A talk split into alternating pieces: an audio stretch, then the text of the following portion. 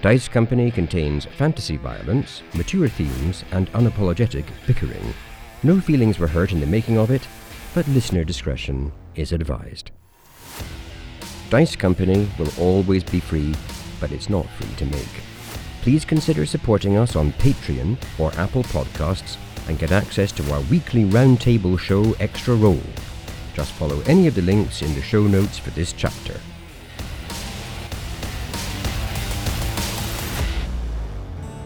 Welcome, one and all, to Dice Company, where a group of friends weave tales of triumph, heroism, and despair under the guise of playing Dungeons and Dragons.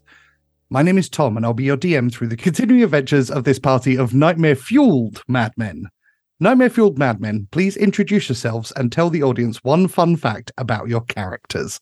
Hi, I'm Harry, and I'm playing Tok, a six foot eight automaton. My fact is, automatons do not sleep. Even magic can't put them to sleep. As such, Tok has recently experienced his very first dream. So, given reasonable estimates for the population of Alestia, distribution and number of sentient automata, occurrence rate of Rojan reckonings, the possibility that Tok is the first artificial life form ever to dream is found to be within reasonable bounds. It is an experience that has inspired both great curiosity and also great alarm. Alarm. Right, shut it down. No one's topping that.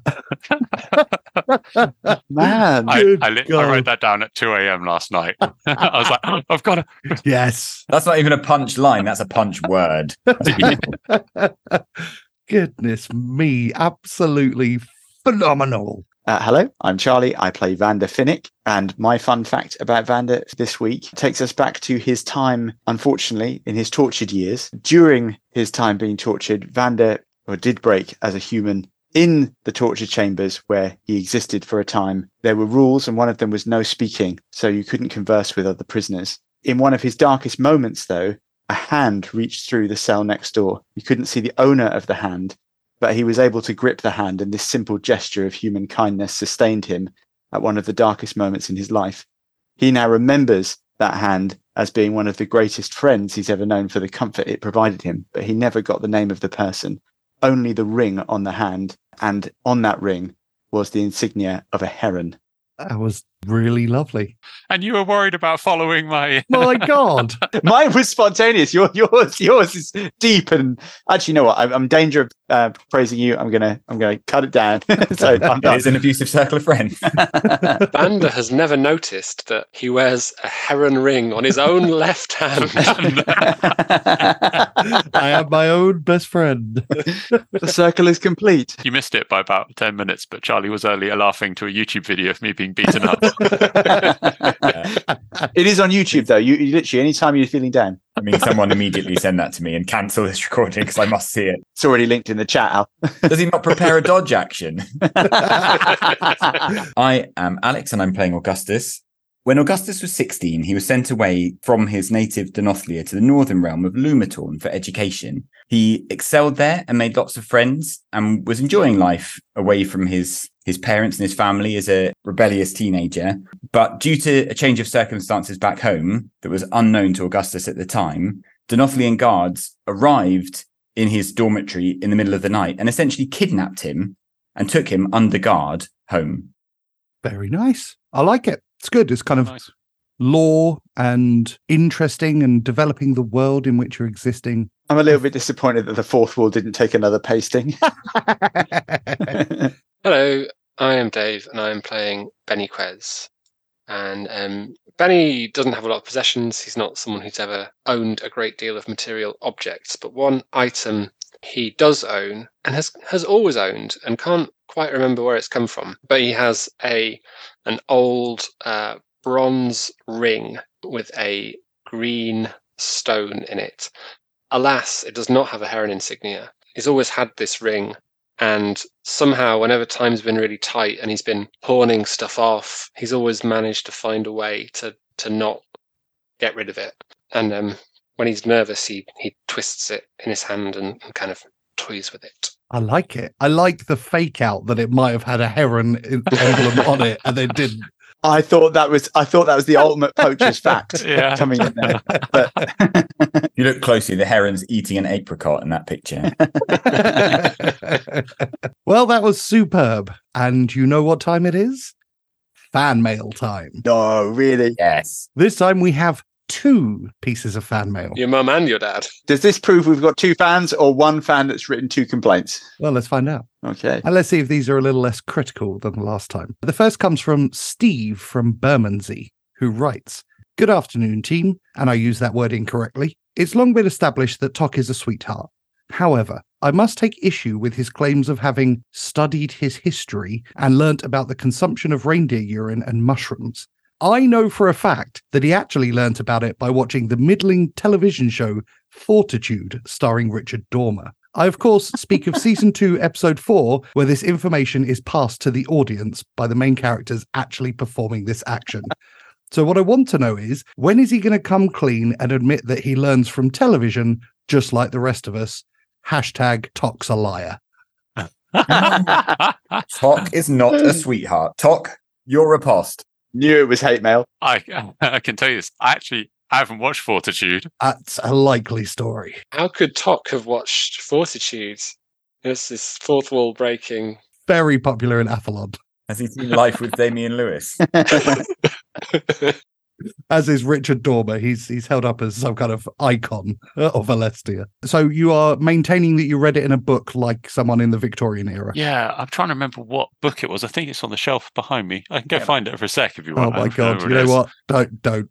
I realise this is a podcast, but let's not throw too much shade at books. it feels like a, a weird fight to pick. Ugh, books. oh, of course. Uh, we love books. Yay, books. yeah, all books. 100%. It was it was either it was either Sacred Mushroom and the Cross or the Immortality Key. It was one of the two of those, I think. Nice. Is it possible that the creator of Blah with Blah, I can't remember what that thing was called. Fortitude with Richard Dormer. That's the bad, yeah. Al's memory is a steel trap. Yeah. exactly. Ship parts, book titles, all sorts of things. it all goes in. Um, yeah, it all goes in there. Nothing ever comes out. uh, it's all in there, though. Is it possible that Harry and Richard Dormer both read the same book and both brought it into their creative endeavors? Seems like a huge coincidence, really. Um, It does. Yeah, I'm with Steve here. Yeah, I'm definitely. do we do we know who Steve from Bermondsey is, by the way? uh, Steve from Bermondsey is a loyal listener of ours. Hero. Not just a listener. Always liked him. Love Bermondsey. feels like an arcana check, you know, where you get like roll a 20 and then you get the same information fired back at you. And the second and last letter Ever. comes to us from Andrew in Fleet. Oh. Andrew in Fleet says, Love the show, especially the last episode. My question relates to Augustus. Why is he so tediously empathetic? I'll hang up and listen. Tediously empathetic. I, I would have left it just at tedious. I don't know why I threw in empathetic. I mean, Augustus might very well be tedious. I mean, I guess, is he referring to the thing where Augustus was very keen to save the children? Almost certainly. Just the contrast with Vander, really, isn't it? It just makes everyone else look better. Yeah. I've got two points to make there. One, you didn't help those children. How have we not revisited this subject? You you end up you there's this whole spiel about you being for the kids and save the kids and everything else, right? And then you just ship them off. You leave them with a stranger. It's not there's not there's no there's no satisfactory end to that. I think it's just a just a terrible scene for you. And I, I don't think you fully morally justified your actions, if I'm honest. I should have there. as far as I'm concerned, we left them with the only nice old lady in this entire world, which is quite. Poor old Rosalind. Jesus Christ, the shade being thrown at her week after I would not call Rosalind old. She is Oh, nice. young and full of vigor. Um, and also t- turtle- tur- tortoises. What the fuck am I saying? The those shell animals, but not the snails, the ones with legs. Portals. Li- turtles. Good God. Should we just Live a long call it a day? Oh yeah. Thank you, uh, Andy and Fleet. I like the fact he said I like the episodes, especially the last one. Is that like a subtle like I hope this was the last episode? Was that? well, I don't know this Andy from Fleet, but if I did know him, I think it was Andrew from Fleet. You're just assuming he likes to be called Andy. I'm sure he doesn't actually. So that kind of thing that might irritate Andrew from Fleet. Sounds like a real jerk. Uh, so thank you, Stephen Andrew, for pointing out those problems with our podcast. Benny and Vander escape. You're the one that's always asking for feedback. You can't complain when you get it. Well, you can. No, that's British culture. Well, there we go. Let's get on with the next chapter of Dice Company.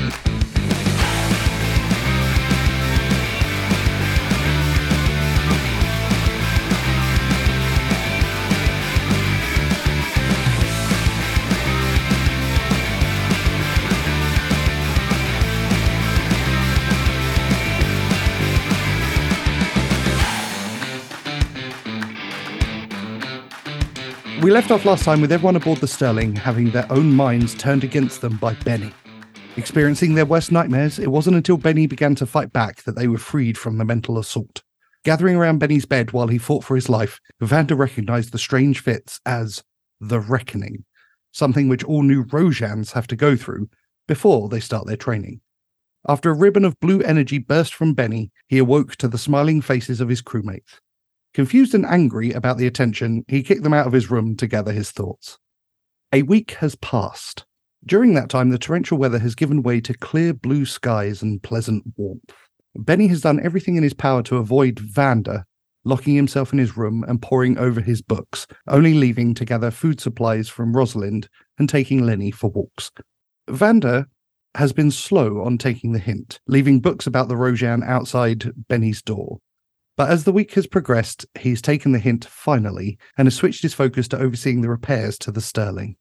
Tok has been locked away in his workshop most days, leaving the rest of the crew to listen to the bangs and crashes coming from within, only appearing to spend the occasional night watching the stars. Augustus has been writing in his journal, puzzling over his small stone, and trekking outside to sleep in a tent of an evening for fear of more nightmares. Despite a couple of nights of minor nightmares, they do not appear to have happened since. On the morning of the 11th of Gladden, nine days before the summer solstice, Benny receives a knock at the door, followed by the familiar voice of Augustus. Benny, are you awake? Yep. Uh, I am awake. What can I do you for? Sorry to disturb. I have a small matter I'd like to discuss with the crew.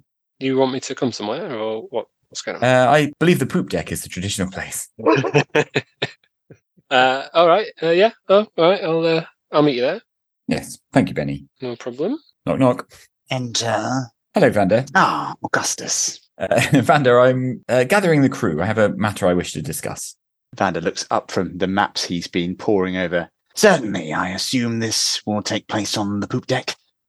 100%. Yeah. I'll get my cane. Wonderful. Knock, knock, talk. Tok's not going to open the door, but you'll hear him say, uh, The door is unfastened. Augustus walks in and says, Tok, I wonder if I might borrow a moment of your time. And then immediately realizes that that's not how you should speak to Tok. Sorry, Tok. Tok, would you mind joining us on the poop deck? I have a matter I wish to discuss with the crew. Indeed, although I am at a critical juncture, That's all right, my my dear fellow. Take a moment, and when a when a good moment presents itself, do join us. I find it appropriate that you are present for this. I do not know why. I lack sufficient data.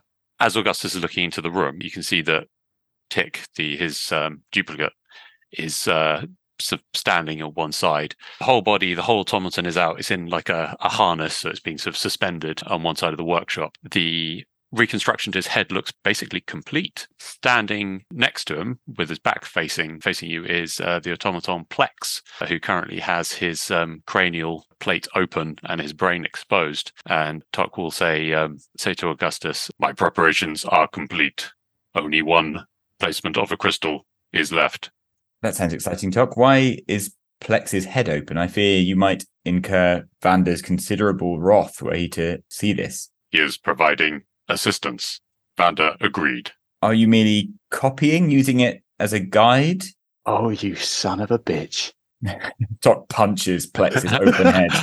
Plex is providing assistance. Of what sort? As I investigate brain regions, he is providing critical feedback. It is crucial to the reconstruction. Tok will demonstrate. He'll walk over to, to Plex and he's taking out a very fine tool, which he um, inserts into Plex's sort of cranial cavity and makes a small adjustment. And uh, will say to Plex, which memory location does this affect? Uh, his his right arm will begin to shake. Long term memories. Well, this looks like something I don't want to be caught witnessing. Tok, uh, well, when you reach a suitable stop, I'm very excited to uh, meet Tick if he is about to join us. However, when you reach a suitable stopping point, please do join us on the poop deck. Indeed. And then Augustus scuttles away so Vander doesn't catch him here. As as he's leaving, Tok will say, I estimate five minutes. Perfect. Thank you, Tok. So, Augustus, you head back to the poop deck uh, where Vander and Benny and Lenny have already gathered. It's a nice sunny morning, and as you step onto the poop deck, you can hear the cawing of a raven who is sat atop the main stick.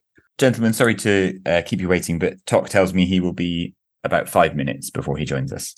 What what are we doing then, Augustus? Have we, have we been insufficiently deferential, and you want to uh, bring it to the crew's attention or something like that? That wasn't what I intended to discuss, but actually, now you mention it, I have a, a series of comments on that front.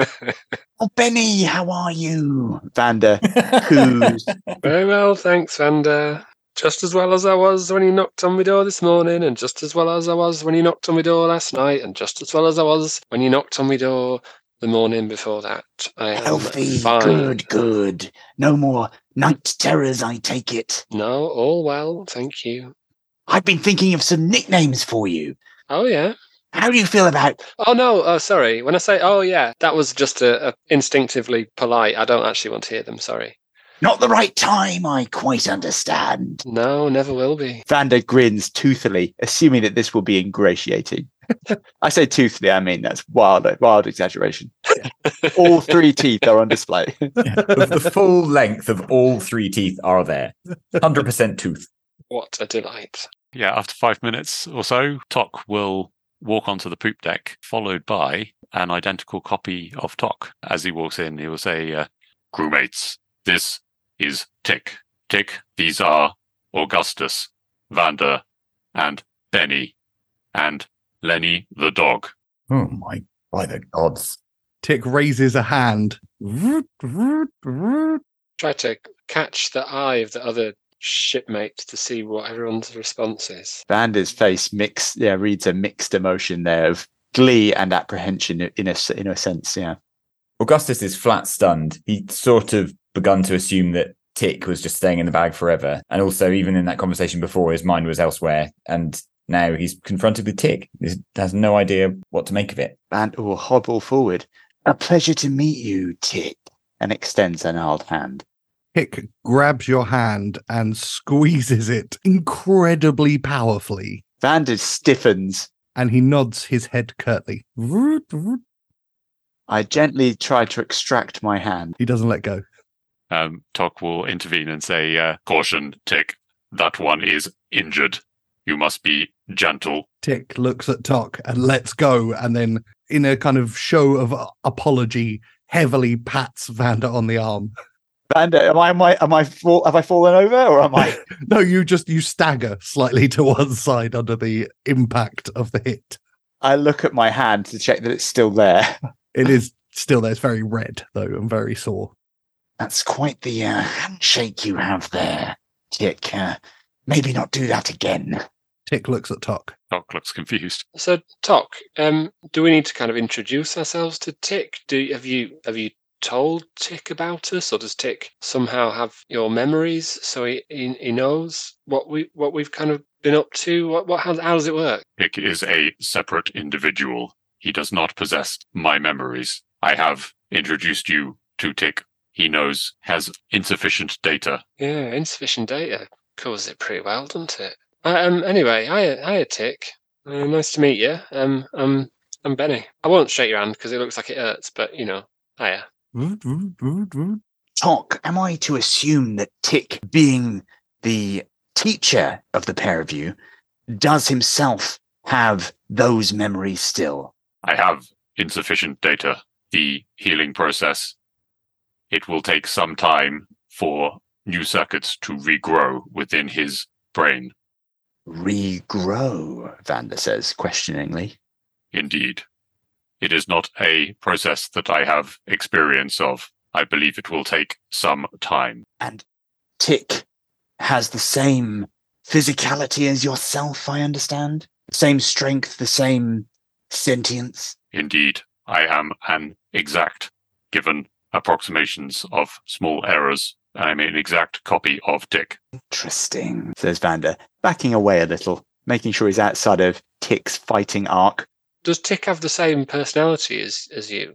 Negative. He has a distinct personality. So you're just a, an exact copy physically, not not not in every way. Indeed. Okay. Okay. Tick puts one thumb up. Root, root. Should we assume, Tok, that Tick does not speak? He has not spoken yet. Speech was a capability previously before the damage. It will be a capability once he has regrown. I believe the question of what makes Tick tick is still a fairly open one. Indeed, there are many unknowns in the process. Augustus, I believe you summoned me here for a reason. Yes, that's correct, Tok. I my timing now seems somewhat odd in light of the momentous return of Tick. No, please, Augustus. Why are we here? Another deep philosophical question, along with what makes Tick tick. Gentlemen, it is traditional in people of my order and class, looks at Benny, Ooh la la. to to take an oath at a certain point between the the end of childhood and the beginning of adulthood. Now, I'm somewhat late to do that, but until this point in my life, it has not felt clear to me what oath to take, what path to take. And though I've often expressed my reservations about each of you, but except not you, Tok, but obviously in your company and on our adventures, I begin to see the path before me for the first time. And so I wish to take my oath. And if you'll permit me, I wish you all to witness it. I find that to be acceptable. Momentous occasion. Summons Otis and whispers into his ear before asking Otis to scuttle off. Does Vander want to be out of his head for this? Yes, Vander. Bring me my, I don't know what culture's robes. It's a big day all around. So, um, what what what does this entail then, Augustus? What what you got to do? I merely have to speak the words. However, I feel it would be better to have my feet on solid ground. And I see a, a rock down there on the shoreline, which would be a good place for me to stand and, and speak the words. All right. Um, is there is there more ceremony to it, or are we we just off? I think we're off. Perhaps in a different place, in a different time, there would be far more ce- ceremony. However, given our circumstances, it seems best simply to deliver the oath and then go about upholding it.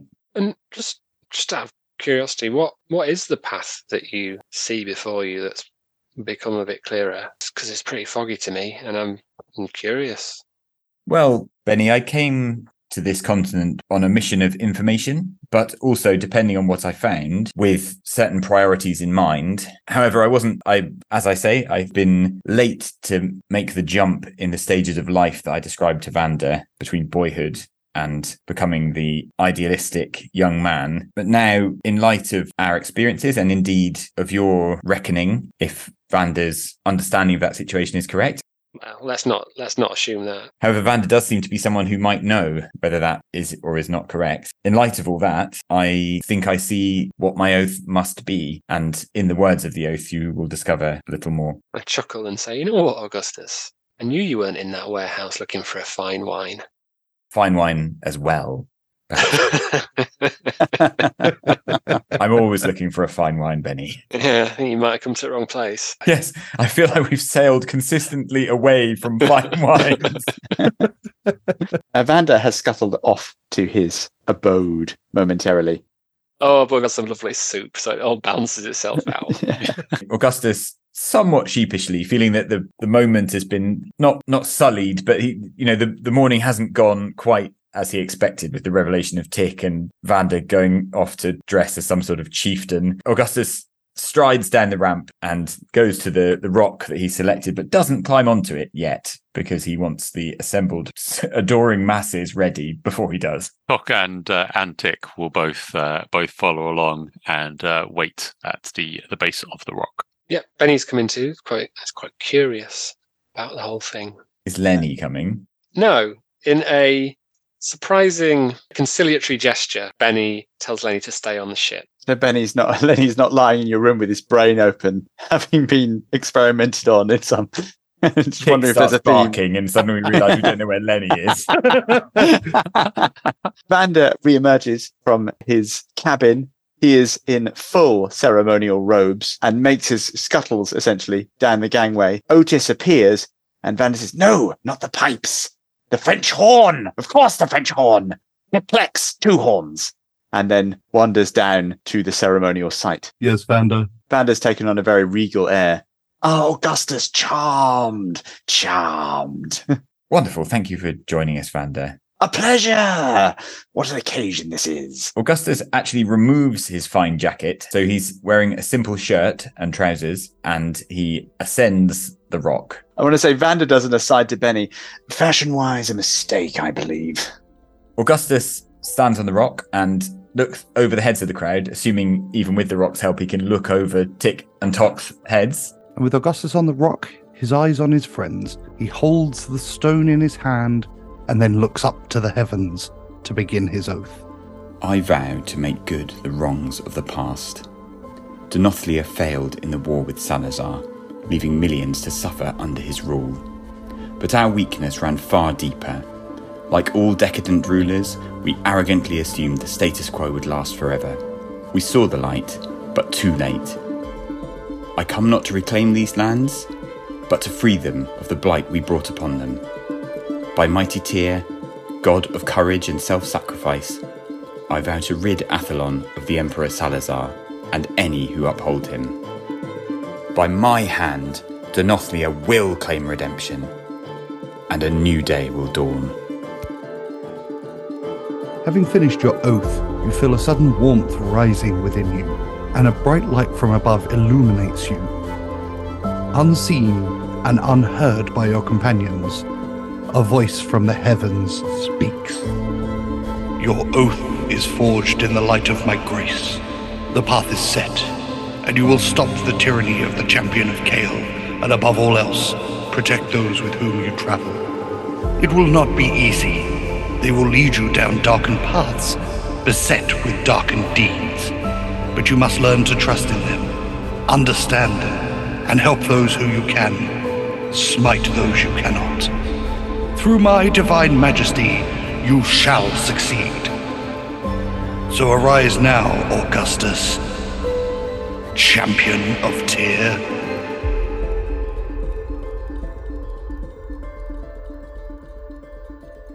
For the moment, Vander frantically gestures for music to play at the culmination of the oath. And Otis begins playing a French horn medley. What a time to be alive, Benny, says Vander kindly. And as you say that, Vander, you look across the landscape and you see a figure running towards you. The figure is waving his hands in the air and shouting, but he's far enough that you can't quite make him out. Gentlemen, to arms. I gesture at the running figure still a distance off. The figure gets closer and closer, and you begin to hear him shouting. Mustang, help me! Come join us, Scotty. Oh my god! hello! What a reveal! What a reveal! Hello. Hello, boys. Our first guest star. Please describe what the others see. You see a large barrel chested individual running across the plains at you. He's wearing half plate armor, brown leather adventurer's clothing, and he has two swords, one across his left shoulder and one hanging at his left hip. And he is running full pelt towards you, being chased by mean and nasty bounders. And he shouts, I am Bardol Schultz. I could be wrong, Benny, leans Vander. That looks rather like Bardol Schultz, no? I reckon you might be onto something there, Vander. He is Bardol Schultz. That's a classic Tockism. Probably not time for the French horn, then. I gesture at Otis. Yes, Founder. What instrument do you think would be appropriate for this? Some sort of chase music. Behind the rather good looking, long haired, and bearded gentleman who's charging towards you, calling for Mustang, uh, you see a group of bounders led by a captain being followed by a what appears to be a bald woman in long black robes with tattoos across her face.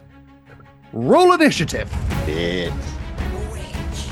Okay, Top got a 21. I have rolled my second minus one of the campaign, Oh, I thought my five was bad.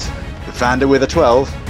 a natural one for initiative. So, Wow. uh, having exhausted himself giving his oath, Augustus just melts like an overheated marshmallow into a puddle. I say, I feel like you may have sworn to the wrong god. Yeah, I should have sworn to the god of ha- still having bones. sworn allegiance to the god of tits and wine. I didn't know that was an option. I just rolled a four. Welcome aboard. You'll fit right in. Tok, top of the round. Tok is going to uh, to move to the front to make a defensive screen for the rest of them, rest of the party, and Tick will follow.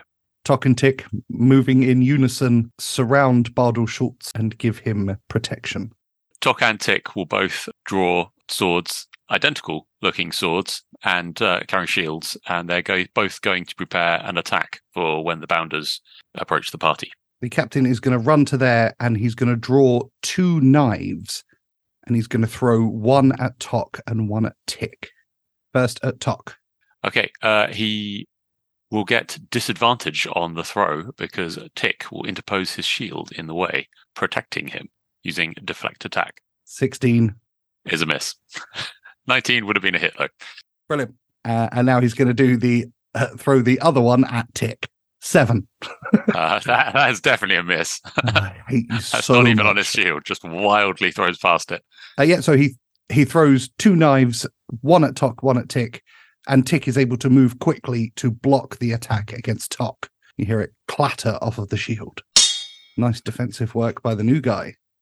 The bald woman in black robes with face tattoos slowly walks forward and raises a hand towards Tok. Tok, can I have a wisdom saving throw, please? I prefer if you didn't. Um, Tok's going to use his uh, inspiration on this one since he's still got it, because I think this is probably not one I want to fail. Uh, a two and a natural 20. As she raises her hands, two glowing handcuffs appear around your hands, and you look at them and they break and fall away. You see a flicker of irritation in her eyes. Your magic is weak, Shadow Vanguard. Hello. That's right. Trash talk. Time for that. Fighting talk. Like informative trash talk that trash talk they like Augustus gets a little book out and writes the word Shadow Vanguard down. The three bounders all rush to support their fellows, and they pull out light crossbows Ah, and they aim them all at Tok. Uh, so the first fires, and it just misses over his shoulder. The second scuds into the ground before it reaches him, and the third flies way over his head over the entire party and off into the distance. You idiots, the woman says. Um, none of those were the gentlemen I was running from, by the way. it's the scary one with the uh, the hood and the glowing tattoos. on. Yes, um, the scary one, the one with the face tattoos. Augustus thinks he's going to like this guy. Uh, Vander, Uh, I'm going to hobble past uh, Otis. Stick by me, Otis, as I make my way. A pleasure to meet you, Mr. Schultz. I leer. Don't mind me as I extend my hand past him and cast grease on the intersecting square between the two guards and the shadowed figure.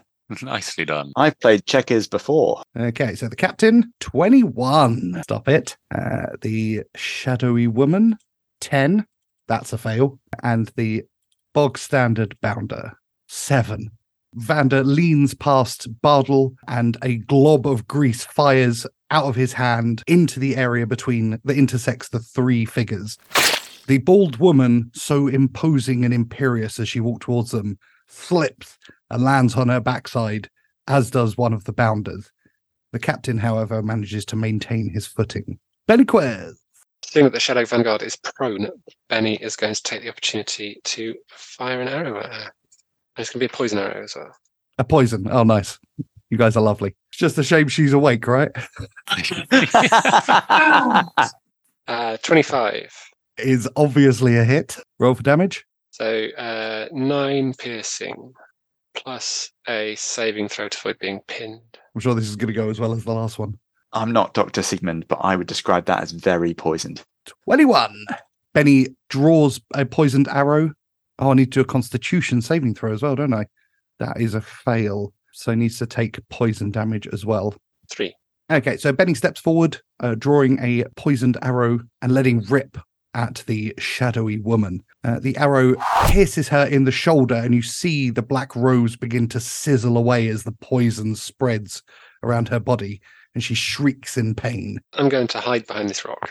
That is my oath stone. I want to, just for the listeners Very here, I wanna- this is a barren landscape, and Benny has found the one piece of cover. I don't know. A few people seem to be cowering behind Tok and Tick. Yeah. Tok and, Tok and Tick cowering shadows are Rather alarming, aren't they? occupied. Bardol Schultz. On seeing Vander firing the grease, Bardol turns to him and says, I've seen this trick before, old man. And he lights up his finger with a firebolt and hurls it at the nearest bounder. Nice. Just to guarantee his success, he's far too wily to fire it at the face tattooed ninja. This is a warning to all minor villains everywhere. 14. 14 is a hit. Please roll for damage. 4 fire damage.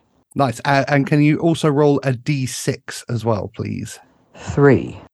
Very nice. Uh, yeah, so after his little tete a tete with Vander, Bardol raises his hand and a mote of flame fires out between Tok and Tick, smashing into the prone bounder. And the grease laid by Vander suddenly erupts flames lash around the captain and the shadowy woman, dealing damage to them as well. You hear the, the screams of the woman and the grunts of the captain. The bounder himself looks very, very unwell as he's laying down in greasy fire. Vander turns, our fellow artist. How wonderful. Any other actions, Bardol? Yes, I do. Bardol says, Let's not be a slouch and dive right in. At which point he draws both his swords, action surges, and dives at the closest bounder, who is. Deeply unlucky. Well, exactly. Okie dokie. and then he attacks with his sword, Day Song. 24. Is a hit. Oh my god. Please roll for damage. The sword got a name. 8 slashing damage. You slash with your own sword uh, across the bounder's chest. My bonus action, second attack with my offhand longsword. 19. Is a hit. Please roll for damage. That is 6 slashing damage. Bardol, please tell me the story of how you kill the bounder. Pirouetting away from the defending adventurers, Bardol, with a flourish, slices with his main sword, eviscerating the guts of the bounder. With his offhand, he arcs up, sending his longsword through the neck of the bounder, who jiggles momentarily like a boned fish as Bardol pulls both blades away in a artistic flourish as guts and blood spill everywhere, and the dead body of the bounder falls with a thump and a squelch to the floor. A showman, too. Augustus. Uh, Augustus is now going to revert to type and he's going to bellow at the four people in front of him. Stop this madness. Lay down your arms. You cannot win. Bearing in mind the oath he's just given courage and self sacrifice, he doesn't really want to take part in a slaughter at this point. Three of the remaining combatants actually on fire. How persuasive are you? well, I'm, ima- I'm thinking the fact they're on fire might persuade them on my behalf that their chances of, of, of this being a good day are relatively slight. It is the worst thing that could happen to someone. exactly. I mean, yeah, I could release the giant bees on them. uh, give me a persuasion check at disadvantage. You know, they're not really paying attention to what you're saying. They're more concerned about being on fire. They're being double scolded. Ouch. Uh, that would be nine. There's a lot of screaming coming from them. Uh, the captain who's stood with his trousers on fire kind of draws a sword and gives you a dirty look. I, I wink at him to indicate that I feel his pain. I mean, that's what people generally take from being winked at, isn't it? So I think that'll go that'll go down well. Oh, this guy must have had his trousers on fire recently. That's what that wink means. Welcome to the club. Augustus has many winks. And if you saw them, you'd know what they meant. So shut up. it's been a big day for Augustus, and people keep ruining it. Ah, it's true. Actually, a lot of upstaging going on. There is a lot of upstaging, and Augustus is not going to stand for it. And so, Augustus is going to carry on trying to diffuse this incendiary situation Boom. by casting sleep in the direction of the Shadow Vanguard because he thinks that if we can incapacitate the Shadow Vanguard, who might be quite badly injured here, so might have low hit points, uh, we might be able to persuade the others to, you know, basically fuck off. Uh, I'm going to say that the fire has burnt through the grease really quickly, uh, and so she, while there's kind of embers, she you will be able to try and put her to sleep. Uh, it's five d eight. 23. Unbelievably, that is exactly what you needed, and I mean Ah. to the exact amount of hit points she has left.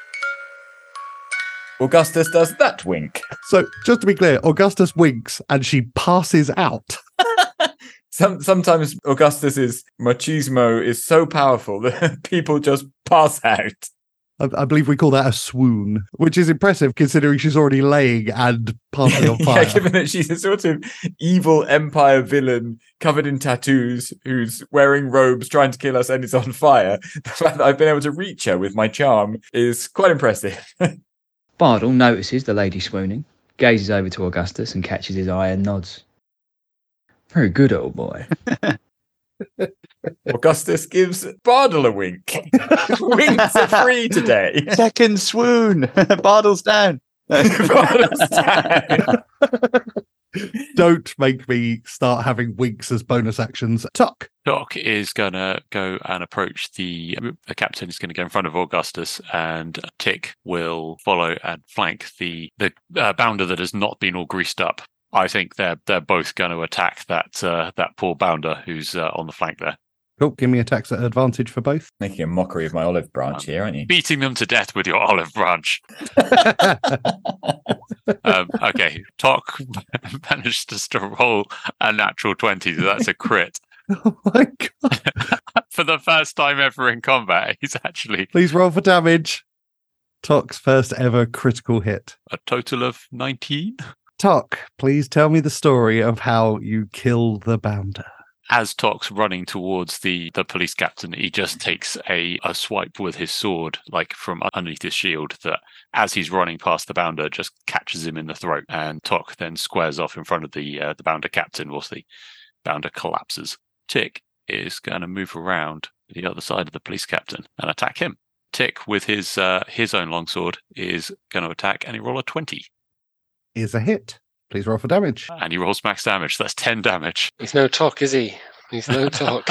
He's he's hit 100% of all of his shots.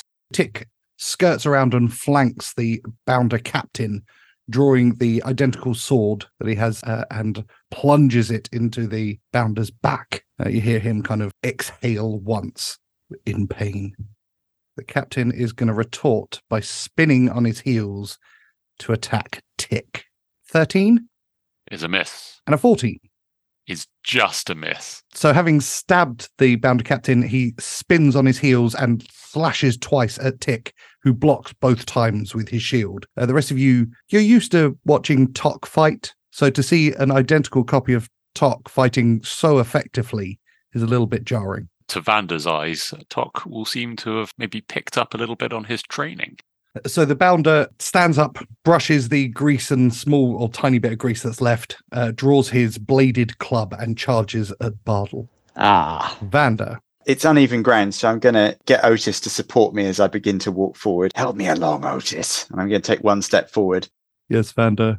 Tok. Use the stabbing motion. I gesture weakly with my left hand, and at that, I cast telekinetic hand and push the captain out of combat with Tok and Tick, so they get a second go. Uh, that's a 15. My spell save DC is 13.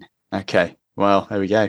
Did Vander really do anything at all? Benny, Then he pokes his head out from behind the rock and kind of surveys the scene and says, I'll tell you what, Augustus, because it's your big day, I'm gonna follow I'm gonna follow your guidance and stop this madness. And uh, I just have a nice little sit down and lean against the rock, have a cigarette, let him get on with it. oh my god, you guys have corrupted him. For Augustus, who's standing in the middle of literally burning massacre, glances over his shoulder and gives a vague thumb up in the direction of Benny. He's he's hoping that this begin that Benny's secretly a trendsetter and this is gonna. Let me know what you think's gonna happen if they give themselves up. I, I, I'm starting to worry that Vander's going to cut all their fingers off, but we'll see. We'll see. Maybe it'll turn out better than last time. Bardol, Well, Bardol's just going to continue enjoying himself. I attack the bounder for 17. is a hit. Please roll for damage. Six! Please tell me the story of how you kill the bounder.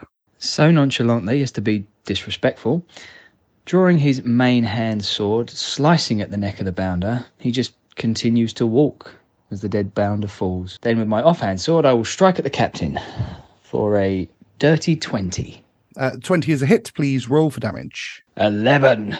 Having dispatched one bounder, wandered over to the woman, found her asleep, and left her sleeping. You then double back for the captain, using your offhand longsword to slash at his back as he focuses at Tick. And you hear another grunt of pain. Sturdy, this one. Augustus, I mean, I am swimming against the tide here. what makes you say that, buddy? Is it that they're surrounding the only conscious person left? Augustus, Shall we take this one prisoner? Yes, Tok. Let's attempt to do that.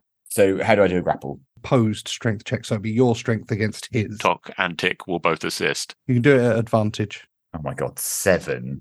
He challenges the guard to a thumb war. Uh, Augustus steps into the melee, attempting to grapple the bounder captain, but he gets fought off and pushed away. Uh, and a series of expletives come his way from the bounder captain. Uh, Augustus is really just upset upset on the man's behalf at this point. He doesn't mind the expletives, but it just feels like such a such a breach of the kind of noble concept of his oath that basically we're now just surrounding someone and massacring them. Tok. Uh, okay, Tok and and Tick are both gonna team up to uh, basically. I say wrestle this guy to the ground, but it's more like a wardrobe falling on a human, um, being assisted by a second wardrobe. Um, Nothing worse than when wardrobes gang up on people. Uh, the score to beat is six. Please roll a strength check at advantage. as he's doing this, Tok is again, his armor is going to have faint blue crackles over the surface, and thus adding five, he rolls a 13. Tok and Tick are able to restrain the bounder captain who is struggling and angrily thrashing about. Very slowly, the sheer weight and strength of Tok and Tick manage to push him to the ground. Uh, and we are going to come out of combat at this point because you've restrained one and the other is asleep. I turn to Otis. Get the rope. Yes, Vander. Thank you, Otis. Augustus immediately has his full attention on Vander. Vander continues to hobble harmlessly in the direction of the group. Uh, he's Augustus is worried both about Vander's predilection for torture and his obsession with padding his kill stats. Just cut off the fingers and then murder everyone who's here. Thank you, boys. Welcome aboard. Well fought, sir. You gentlemen are sight for sore eyes. Been hunting this airship for quite some time. How do you come to know of our airship? Why were you searching for us? Well, these bounders have been chasing me through the mountains like a common criminal. From everything I've heard about Mustang and his crew from Gearhead, it seems to me that you might be the very gentleman to get me out of this sticky wicket. Sadly, my recent crew were murdered by these disgusting scumbags in blue. Bardol kicks the captain on the floor. Tok says, I like this one, pointing at uh, Bardol.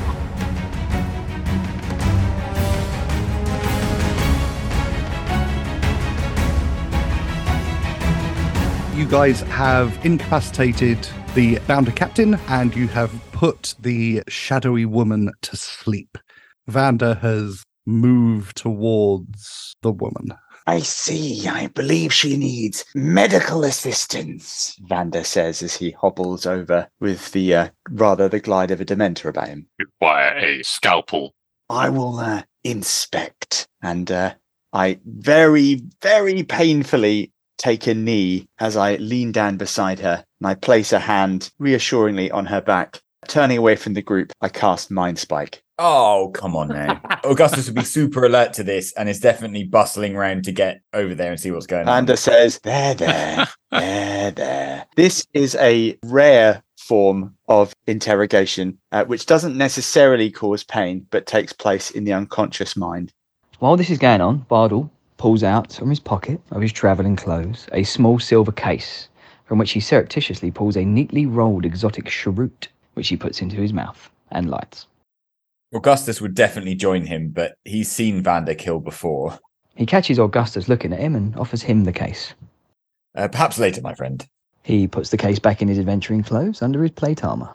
Oh my god. She has failed. He has failed. Uh, so you enter her mind. Uh, you're, you're fairly used to entering people's minds over the years with your talents. This is a mind unlike any you've ever seen before. There is a circular disc that seems to be floating in the center of a bright red electrical storm, and she is on her knees in the center of the disc with her head back and she's screaming up at the sky. Vander, your psychic projection appears on the disc. Good afternoon.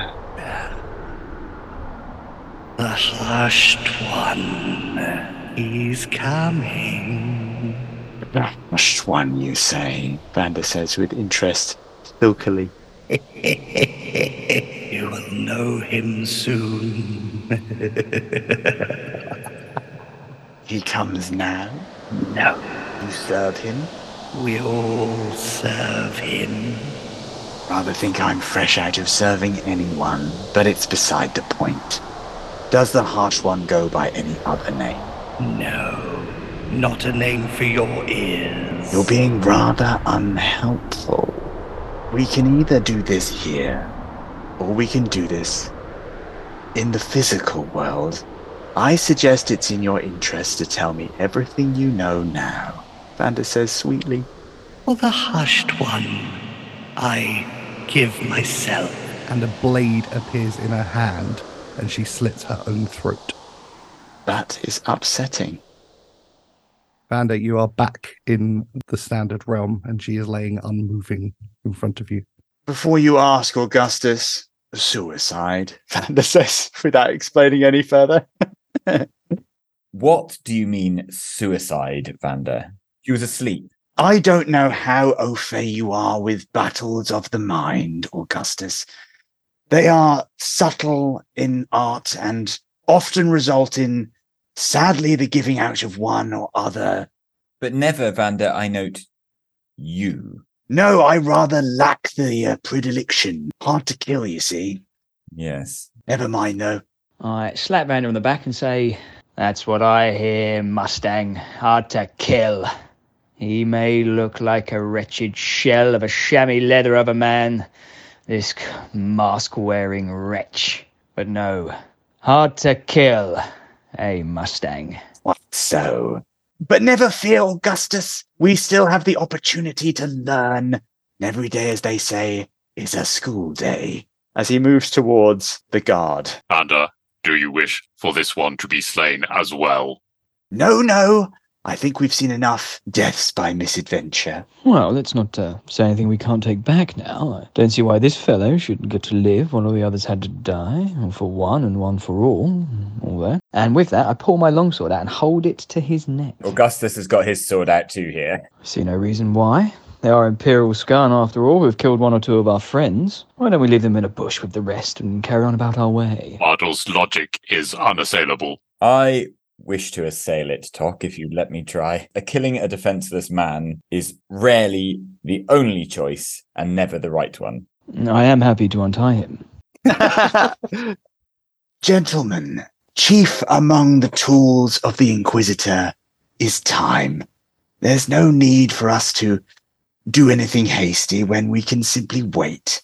I suggest we tie him up, obviously take possession of his rather valuable captain's uniform, and wait. Strip him naked and leave him here. No, no, take him back to the Sterling. I will take charge of his care.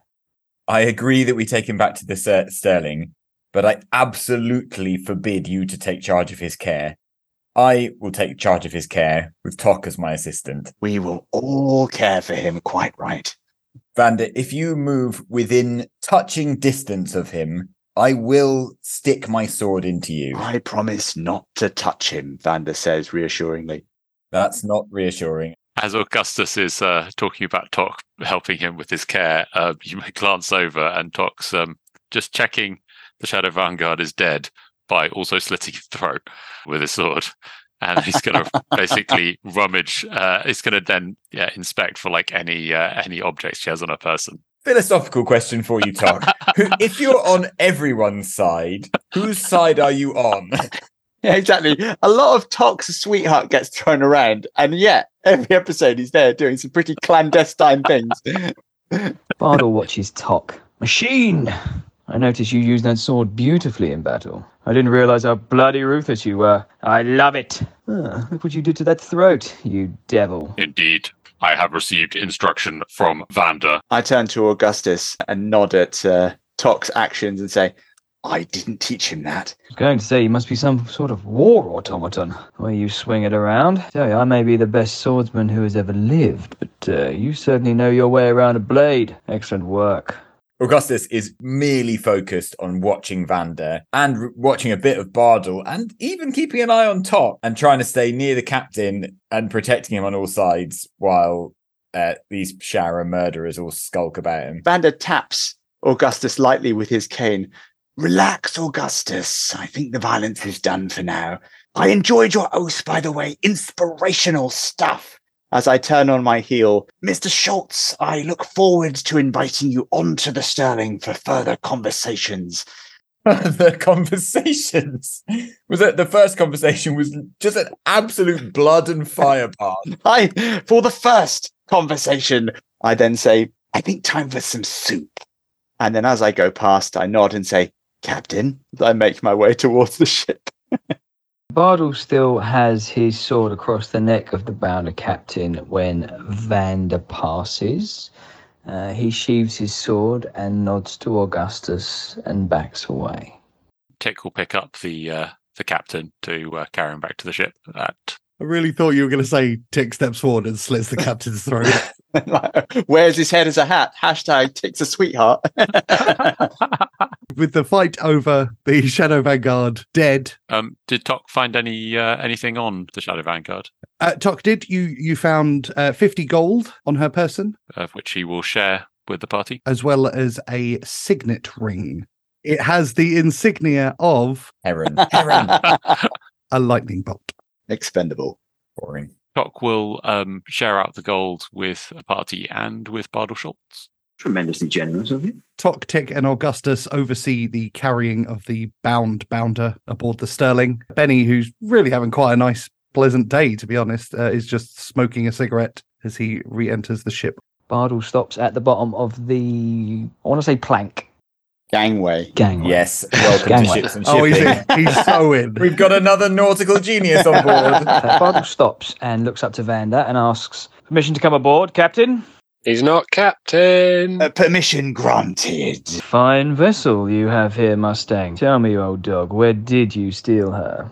Quite the beauty, isn't she? An interesting question, Vander. Yeah. Yeah, let's come back to this one. Where did you steal her? I suggest a round of cheroots for all. And Vander smoothly takes out his case of exotic cheroots. Bardol follows and pulls one out also. ah, Uh, Bardol, might I ask, looking at the cheroots, had you entered the tomb? We entered what we thought was the tomb of the Wanderer, and there we found a document related to you and some exotic cheroots. And now it seems obvious to me that you must have been there before us. Of course, you know that wasn't really the Tomb of the Wanderer, don't you? We do. Good. However, you also entered there, did you? Yes, I yes I did. I'd say it was quite an embarrassing entrance. Uh, While scurrying around the undergrowth, I found myself falling through a rather large hole. Found myself in this rather strange cavern, so I started to wander around and discovered what it was. Slipped a sleeping potion to a dastardly cat, and with things poking out of its shoulders, upsy daisy over the fence under the what's it, and here I was in this room with a chest. Helped myself. I dropped in a few things I didn't want, and uh, through the little portal I went, and here we are. And left a tithe document behind. If it was such a, a, a doddle, my good man, how did your vital document free you from the servitude of the Empire? How how did that fall from your pockets? Ah, yes, it was uh, tucked into my armor when I swapped it out for this glorious filigreed half plate that I'm wearing now. But to be honest, uh, who cares? Fuck the Empire and fuck their tithes. I'll go where I want. That would be astronomically difficult. Why um why are they so keen to to get you, Bardol? What you done? Well, it seemed like such an innocuous reason, Benny. They came round, closed the pits, stopped me and the boys from rough and tumbling. Words were spoken, weapons were drawn, blood splattered, men fell. And there you are. But what, as I understand it from from the locals, you've had that pit going on for ages, months, if not years. Well, I am a three time Silver Sword champion, Benny, as I'm sure you're aware. However, apparently the closure is only temporary. Personally, I think Mayor Doxy Abelman was embarrassed by us, and as she saw us as a blight on her precious town, she wanted it shut before that wretched Tam Race Foundation came rolling into Slateholme. Uh, on the plus side, after this exchange with Bardol, uh, Augustus has a name for his journal, which is going to be Travels with People and a Dog I Don't Trust and Tok. And it's led to this the fighting, the violence, me having to live in the wilderness for weeks like a common animal. Something which you appear to deeply regret, it has to be said. Well, what can I say, Benny? I don't revel in taking life, but it is my job. it's my job and I love it. a, a fine sentiment, Vander says, and a terrible loss your upstanding group of fellow compatriots must be to you, Mr. Schultz. It does strike me, however, that you have expended a great deal of effort in finding us. That I find interesting as I suspect you may have some further reason for making our acquaintance. You cut to the quick of it, Vander Finnick. I hear you are that way inclined. I nod. Tell me, have you ever heard of the Topaz Keep? The Topaz Keep. Vander considers.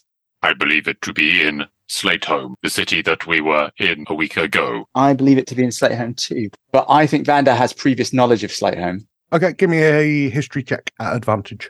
13. Uh, you know the Topaz Keep to be one of the largest and most impressive buildings in Slateholme. It is home to the Museum of Natural History, and uh, it is also known for its deep vaults, wherein very valuable things are kept for very important people.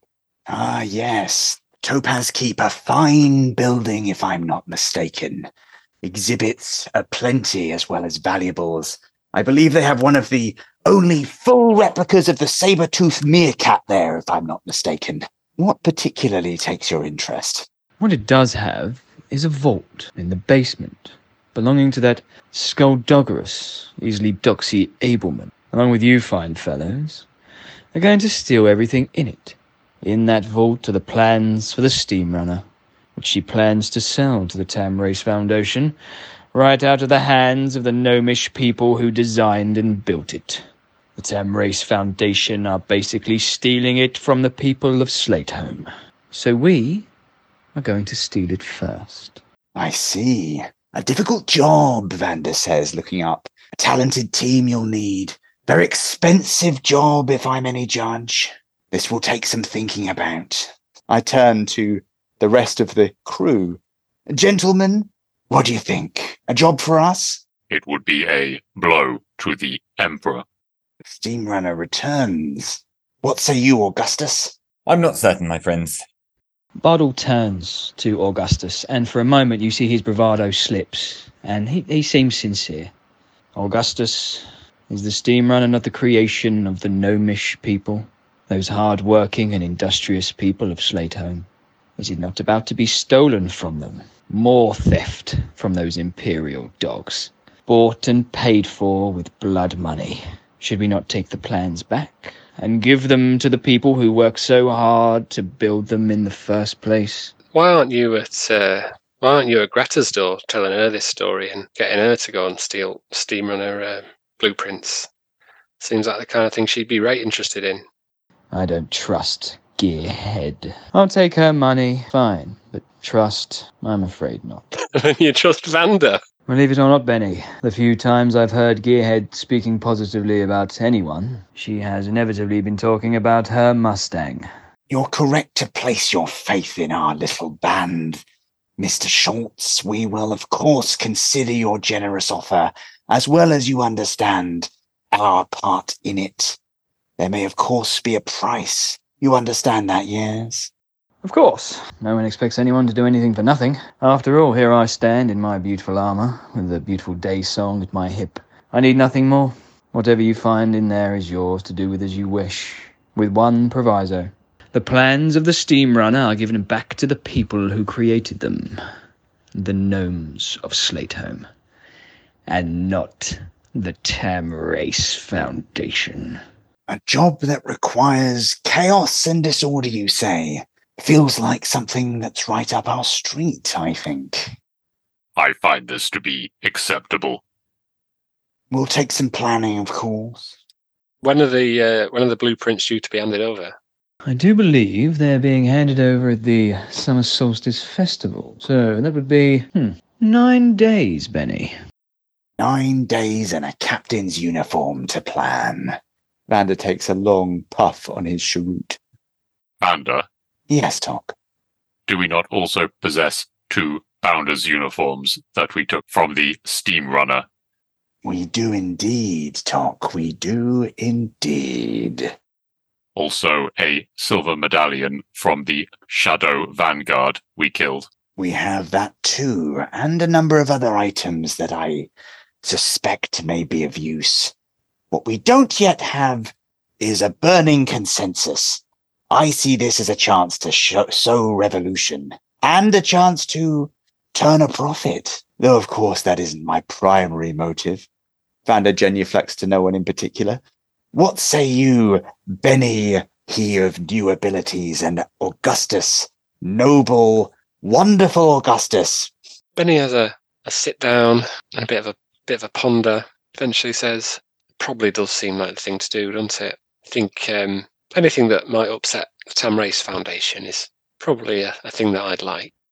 Vander winks Everyone stop fucking winking. roguishly. Well, Vander, hasn't Vander only got one eye? We've been here before. How does the one-eyed man wink again? Vander opens and closes his eye, and no one knows what it means.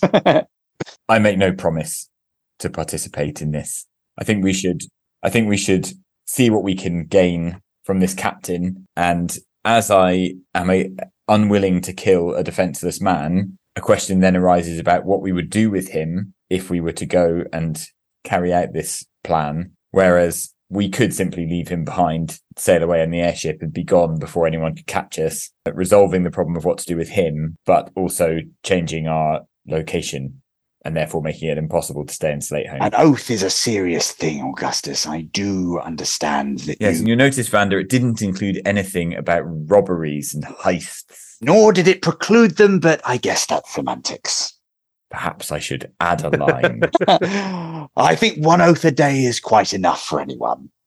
yes. Though I do understand you are now under certain obligations, and I will, of course, factor those into the planning. How's that, shipmate? And a gnarled hand comes out. Augustus, who's pretty convinced that Vander murdered a sleeping woman about half an hour ago, gives Vander an extremely steely gaze.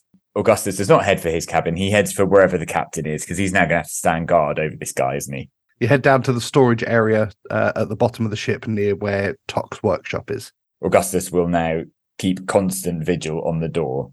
With Bardol Schultz welcomed aboard the Sterling, Augustus uh, delves into the bowels of the ship with the captured captain, and the rest of you take a seat in the galley. Come and come and take a weight off then, Bardol. We'll see if we can find you something to eat. Muscle up something to eat. There's some um, there's some Quest- Quetzalcoatl steaks kicking about somewhere. I'll see what I can find. Marvelous. Thank you, Benny. Yes, I am tired. All that slaying takes it out of a man. Come, Mr. Schultz, there's a seat for you by the hearth, Vander says, taking a seat painfully himself. Thank you, Mustang. You need a hand, old boy? No, no, just the regular excruciating pain of existence. Vander winces and reclines into his chair whilst taking a cheroot from a case. He doesn't like to bring it up, but you know, if pushed, he will he will mention the uh, excruciating pain of existence. Vander takes a long drag on his cheroot and doesn't respond. Bardol sits down and joins the cherooting. Well, this is nice, isn't it? It's good. It's quite nice to have um, someone new on the boat. How long were you out in the elements there, Bardol? Felt like years, Benny, but I fear it was only a couple of weeks, perhaps. Not my natural environment, I must say. Far more used to this kind of a place, funnily enough. Reminds me of older days. It's a pretty ship, isn't it? says Vander.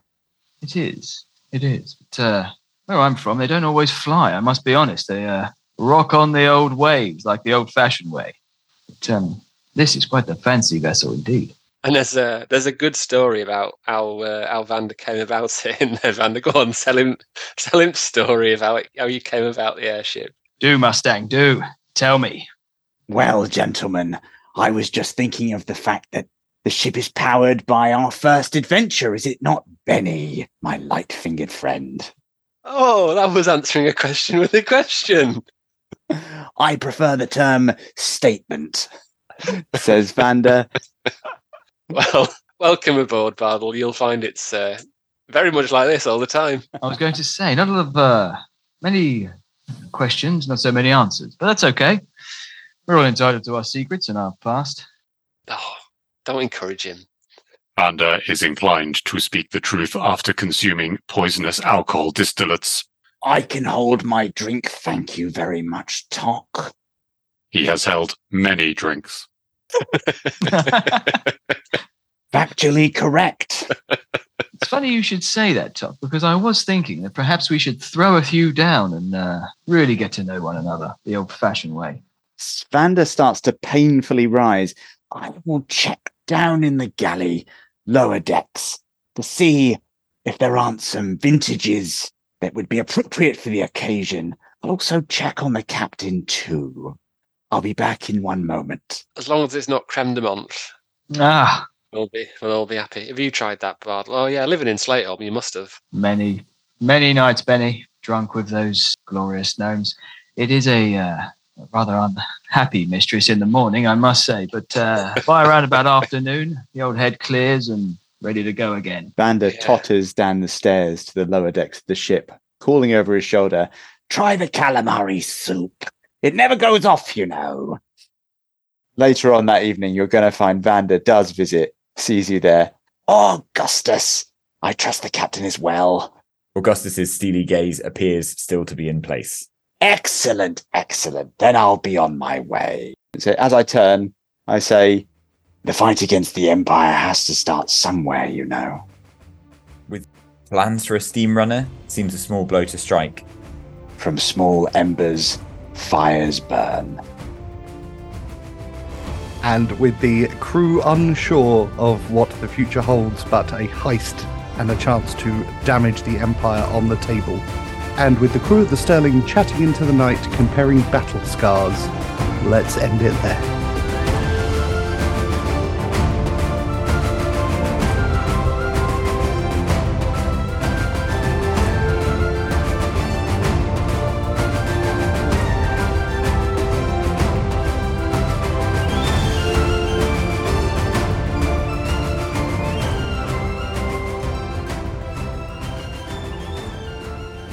As Bardol was wandering around the ship, uh, makes his way through the galley, he could swear for a fleeting moment that he's caught the back of a turtle. they, they don't like to talk about the turtle. He thought himself, impossible. The boys never said anything servants or chefs. Must be my imagination. We forgot Rosalind again! Fucking Rosalind. We're like the mum from Home Alone. We just Rosalind again.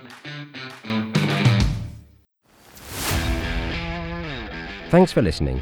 Please consider supporting Dice Company on Patreon, where for the price of a cup of coffee, you get access to a whole other show, Extra Roll, as well as an ad free listening experience. The Dice Company Discord server, along with our socials, can be found on our link tree in the show notes. If you enjoyed this chapter, please like and subscribe, and don't forget to recommend us to your friends. If you didn't like it, recommend us to your enemies. And we'll see you next time on Dice Company.